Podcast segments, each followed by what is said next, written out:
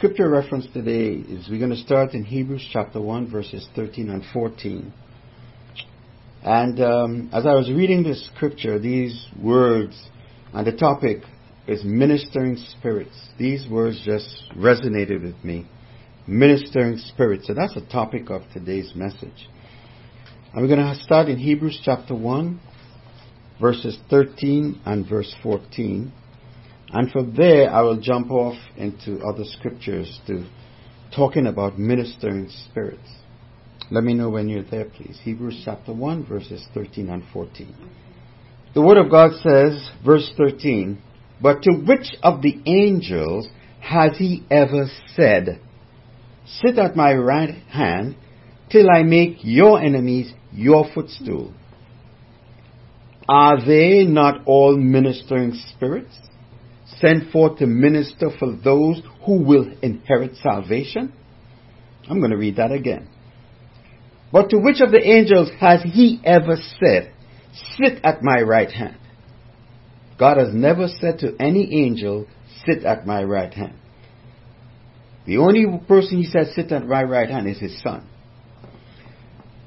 Till I make your enemies your footstool. So he's saying, You sit at my right hand until I make your enemies your footstool. So who's God doing it? God is doing it.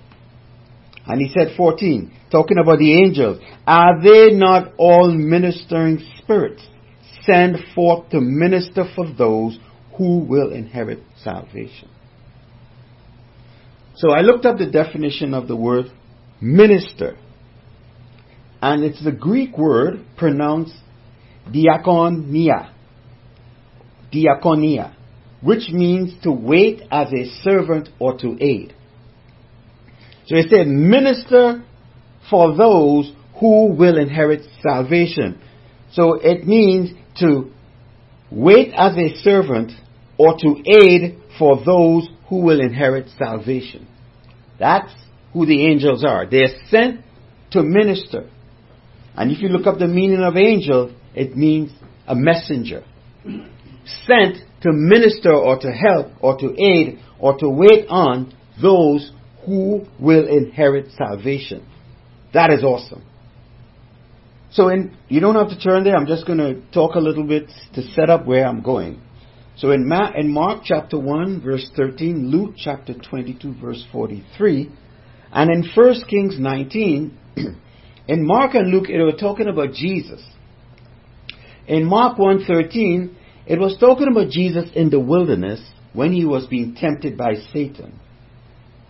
And it talks about when he was in the wilderness how the angels, when Satan left him, the angels came and ministered to him. And also in Luke 22, when he was in the Garden of Gethsemane praying, knowing that the they were the soldiers were coming for him. He was praying to the Father if there was another way that what the Father required could happen because he said, Father, if possible, let this cup pass from me. But he said, not my will, your will. So he was agonizing in the garden over what he had to do. And it says, the angels came and strengthened him and ministered to him. So you have these both instances where Jesus was going through some things and the angels came and ministered to him. Likewise in 1 Kings 19, Elijah the prophet. What Elijah was doing, Elijah, under the instruction by, of God, destroyed the prophets of Baal. And right after that, he was running for his life because Jezebel had threatened to take his life. So Elijah took off, running for his life, in fear of his life, because of the threats that Je- Jezebel had made towards him. And he's there in the wilderness under this tree, mourning. He was in distress. He was ready to give up. He would rather die than continue. And that was mostly out of disappointment in himself because of his failures. And that happens to us too. In some of the times, if you really understand the relationship you have with the Lord, sometimes you, you fail Him. And you rather die than continue because of of the, the pain and the hurt you feel in disappointing Him, in not living up to His expectations. But then we understand the love of God. We understand the grace and the mercy of God because He knows our weakness. One minute we can be full of faith. We can be, feel like we can move mountains, feel like there's nothing we cannot do. And the next minute we can be cowards running for our lives. And you can't, you can't associate the two. One per minute you're full of faith and the next minute you're running and scared. Those two don't go together. So in the, in, in the, in the feeling of, of not being strong in faith, this is where the enemy can use these emotions, these feelings to attack you. Because saying that you're not good enough. You're too weak. I thought you were a man of faith. You know, Elijah was under the tree complaining. He wanted to die. He was ready to give up. He said, I'm no better than my fathers. I would, I'd rather just, just kill me now, Lord, and be done with it. But what happened? In the case of Jesus, in the wilderness, with the, with the wild beasts and the elements, and also in the garden, and also with Elijah, the angels came and ministered to them. Elijah was under the broom tree complaining. Then he fell asleep and the angel came and woke him up. The angel made food, cakes, and tell him eat. Fed him and met, and met his need. So Jesus uh, is like Elijah. They were under a lot of stress, physically and emotionally. Agonizing in spirit and in the flesh. And Jesus resisting the temptation in both instances to go against his Father's will. He never went against the Father's will. Think about the pressure. The pressure of being bombarded by, the, by Satan himself. He didn't send one of, the, of his imps. He came himself to Jesus. And Jesus resisted him. Stood in the faith. And what Jesus had to put up with in the garden, knowing fully well what the Father required. You know how you're going to die. You know the beatings. You know, you know exactly what's going to happen and how. And you're agonizing over having to go through this thing. You know, it's not easy. It is not easy. But Jesus never gave in. He always submitted to the Father's will. So God knows our weaknesses and our frailty. And He sent an angel to serve or aid us in our time of need or to make something of importance known to us because in Elijah's circumstance, he had the angel woke Elijah up and told him to eat. Because you have a long journey ahead of you. There is something God requires of you. So you've got to get up and eat because this physical body is not going to make that journey if you don't eat.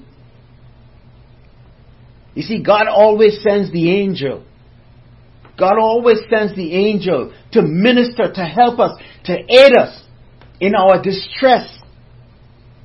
Because He's not done with it. There is something else He needs for us to accomplish, to do. God never sends an angel haphazardly.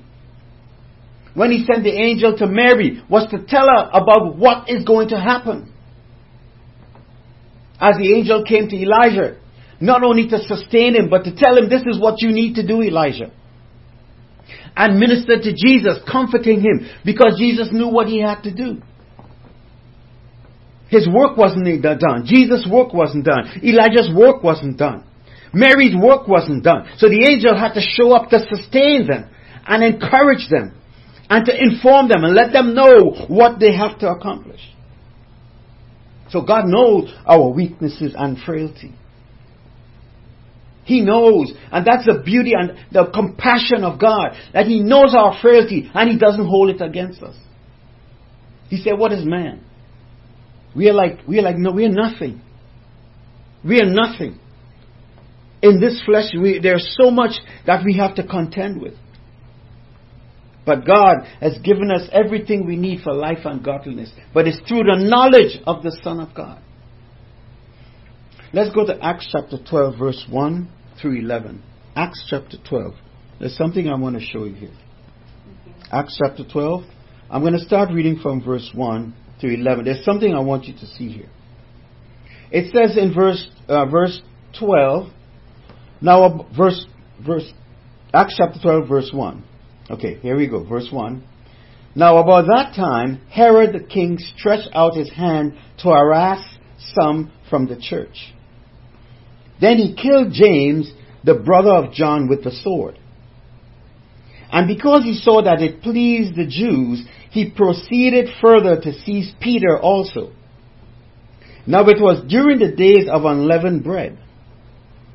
So when he had arrested him, who's Peter, he put him in prison and delivered him to four squads of soldiers to keep him. It took four squads of soldiers to keep Peter, intending to bring him before the people after Passover. So we see here, Herod is about pleasing the people. And you see that killing the disciples gave the Jews pleasure. So he, he was trying to curry favor, get favor from them, their support. So verse 5, Peter was therefore kept in prison, but constant prayer was offered to God for him by the church. And when Herod was about to bring him out that night, Peter was sleeping, bound with two chains between two soldiers. And the guards before the door were keeping the prison. So Peter is between two soldiers who are watching him. He's in chains, and they have guards outside the prison door. I mean, where's he going to go? They have him chained. And then what happened? Verse 7. Be, now behold, an angel of the Lord stood by him, and a light shone in the prison, and he struck Peter on the side and raised him up, saying, Arise quickly. And his chains fell off his hands. Then the angel said to him, Gird yourself, and tie on your sandals. And so he did. And he said to him, Put on your garment and follow me. So he went out and followed him. Peter went out following the angel and did not know that what was done by the angel was real, but he thought he was seeing a vision. Peter couldn't tell if he was seeing a vision or, or if this was actually happening to him. Verse 10. And when they were past the first and the second guard post, they came to an iron gate that leads to the city, which opened to them of its own accord. I mean, there was no electricity back in those days. There was no like remote to open the gate. The gate opened on its own accord. And they went out and went down one street, and immediately the angel departed from him. And in verse 11, listen to this. And when Peter had come to himself, he said, now I know for certain that the Lord has sent his angel and has delivered me from the hand of Herod and from all the expectation of the Jewish people.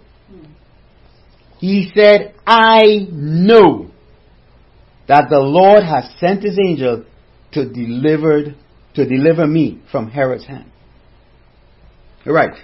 So you see here the Lord kept Peter and rescued him. Herod was intent on killing Peter, but it wasn't his time. It wasn't Peter's time. Herod was uh, well, killed James because it was James' time. The Lord allowed it, but it wasn't Peter's time because there was stuff Peter had to do. Peter's life was in the Lord's hand, not in Herod's hand. Our life is not in the hand of man. Our life is in God's hand. But if you got to transition from this body to the presence of Jesus, you got to put off this body. So it, could, it you could die in your sleep. It could happen anyway. But the, the thing is, understand that our life is in God's hand, not in the hand of man. And we need to remember that. We must not be dismayed, discouraged, but be strong in faith. Peter wasn't in the prison fussing and complaining. Peter was in prison quiet. But you see, God said that his angels. Why? Because he wasn't done with Peter. Peter still had things to, that needed to be accomplished. So there was no one there to set Peter free. There was no one. The only one who had the authority to set Peter free was Herod himself. But Herod was intent on killing Peter to please the Jews. So God had to intervene by his power. Glory to God. Peter couldn't set himself free. He couldn't even bear be his own witness. There was no trial. It took God by his power to set Peter free from the hands of Herod. You understand? So we mustn't be discouraged or dismayed, but be strong in faith. And we have to encourage one another in the faith. We really need each other to run this race and to finish it. Because the Lord will keep us by His power. He kept Peter. He kept Elijah. He kept Jesus by His power. He sent the angels to minister, to serve, to aid, to help, so that they can take the next step, so that they can take the next steps that's required in their race, in their walk, as they walk by faith. Listen, you, they gotta walk, you gotta walk by faith. You gotta, you can't be belly aching and complaining. You gotta walk by faith. Because God, He said He will keep us by His power when we walk by faith. God will always back up His word. If we believe Him and trust in Him, the word says, trust in the Lord with all your heart. Lean not on your own understanding. In all your ways acknowledge Him and He shall direct your path. That is the promise we have as sons of God, as children of God, that God will keep us by His power. So He sent the angels to minister and aid for us who are heirs of the promise. If you are in Christ, you are an heir, and God will send His angel to help us. We are truly never ever alone. We are never ever alone. We may feel like we are alone, but we can't go by how we feel. But we have to know that, that we are never alone. The Lord is with us. He sent His angels to take charge over us, to keep us. Oh my God, this is this. I mean, let's go to First Peter chapter one. I want to show you something else here. First Peter chapter one, verses three and three to five. Let me know when you're there, please. I want to show you something. It says here, First Peter chapter one, verses three. Blessed be the God and Father of of our Lord Jesus Christ who according to his abundant mercy has begotten us again to a living hope through the resurrection of Jesus Christ from the dead. We are begotten again. We have been birthed by the Spirit. That's what it means by begotten. We were begotten when we were born into this earth, but we were begotten again when we had that new birth experience by the Holy Spirit. And it says that we've gotten again to a living hope through the resurrection of Jesus Christ from the dead. Verse 4, to an inheritance. We have been born again, begotten again through Christ for an inheritance, to an inheritance that's incorruptible and undefiled, that does not fade away. Do you understand? We, Jesus just didn't die for us to be to, to, to, to, to not to go to hell. He died so that we can have an inheritance. And I, I mean, I've, I've been talking about that a lot. We are joint heirs with Christ. What does that mean? That means that whatever Jesus inherits, we are also inheritors of it. So we have been born again by the Spirit to an inheritance that we have reclaimed and experienced through Christ. It says, reserved in heaven for you Verse 5. Why? Who are kept by the power of God through faith for salvation, ready to be revealed in the last time. So we have been begotten again through Christ by faith to an inheritance which is laid up and waiting for us. Oh my God, did you hear that? And if you go back to Hebrews 1:14 it says it mentioned about God's angels serving those who will inherit salvation. So it's not talking about just any person. It's talking about those who have been, been begotten again in Christ to an inheritance. These are the people that the angels have been sent to minister to. These are the people who have been sent. That's who? The saints of God. We have been begotten through Christ to an incorruptible inheritance, laid up, waiting for us. However, we cannot fully receive our inheritance until we put off this body. This body is corruptible. The Bible says flesh and blood cannot inherit the kingdom of God. We have our inherit, we have our inheritance spiritually. But it is laid up for us. The actual, the actual receiving or, or, or embracing our full inheritance is yet to come. And that will be after we put off this body and we put on the incorruptible. You understand? So we are exper- we have ex- we are we are we are able to experience some of the glory now because we are in Christ and if we walk by faith, but we will fully experience it when we put off this body and put on the incorruptible body. Because the Bible says, as I said, flesh and blood cannot inherit the kingdom of God. So while we are still in this body, we are kept by God's power through faith. And the way we are kept is by His angels, who have been sent to serve and aid us in our journey of faith. This is how we are kept by God's power, because the angels have been sent to help us, to, to, to, to aid us in our walk of faith. They keep us, they intervene as needed, and help us along the way, especially in our times of distress and weakness. However, we are required to walk by faith, not giving up or giving in during times of distress. And that's what happened with Jesus. That's what, what happened with Elijah and Peter. In the times of distress, the angels came and ministered, but they didn't give up. Yes, Elijah wanted to give up, but once the angel started talking to him, he understood that he wasn't done.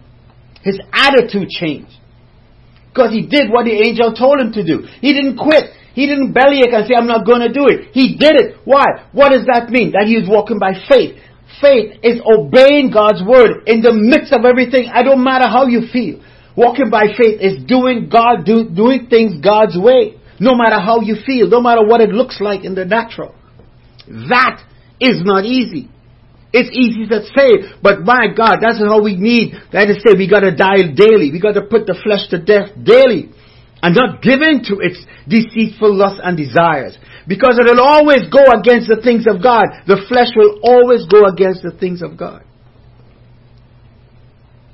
So the angels will intervene as needed and help us along the way. The Word of God tells us what to do. And as we yield to it, the angels will respond. You hear that? The Word of God tells us what to do. And as we yield to it, the angels will respond.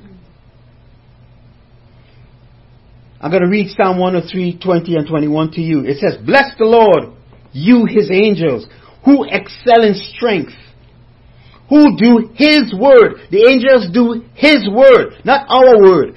His word. Heeding the voice of his word. Bless the Lord, all you his hosts you ministers of His, who do His pleasure. When we speak God's word, when we yield to God's word, the inner, the angels are obligated to act. Because they only yield to the word of God. So when our thoughts and our confession line up with what God's word says about our situation, the angels act. Their hands are not tied because they only act on the word of God. They don't go against God's word. Because that's why the Bible says, they that trust in the Lord will never be ashamed. What does that mean? Your trust, you're putting your hope and your trust in God. Why? Because you're choosing to walk by faith, to do it His way. And when you choose to do it His way, the angels are guaranteed. They, they are guaranteed. They are obligated to keep you by the power of God. So you can't make just make miscellaneous claims about angels, about things of God. There's, there's a requirement that we as children of God trust in God and stand firm in the faith, saying the things God says about our situation and doing the things God expects us to do in the midst of our situation. Amen. So the angels only hearken unto the voice. They heed the voice of His word. And these are encouraging words because we already know what God will do when we trust in Him. He promised to be our refuge and our strength in times of trouble. And He will do it. He will never, ever go against His own word. Understand that we are never alone. I'm never alone. You all are never alone. Don't go by how you feel.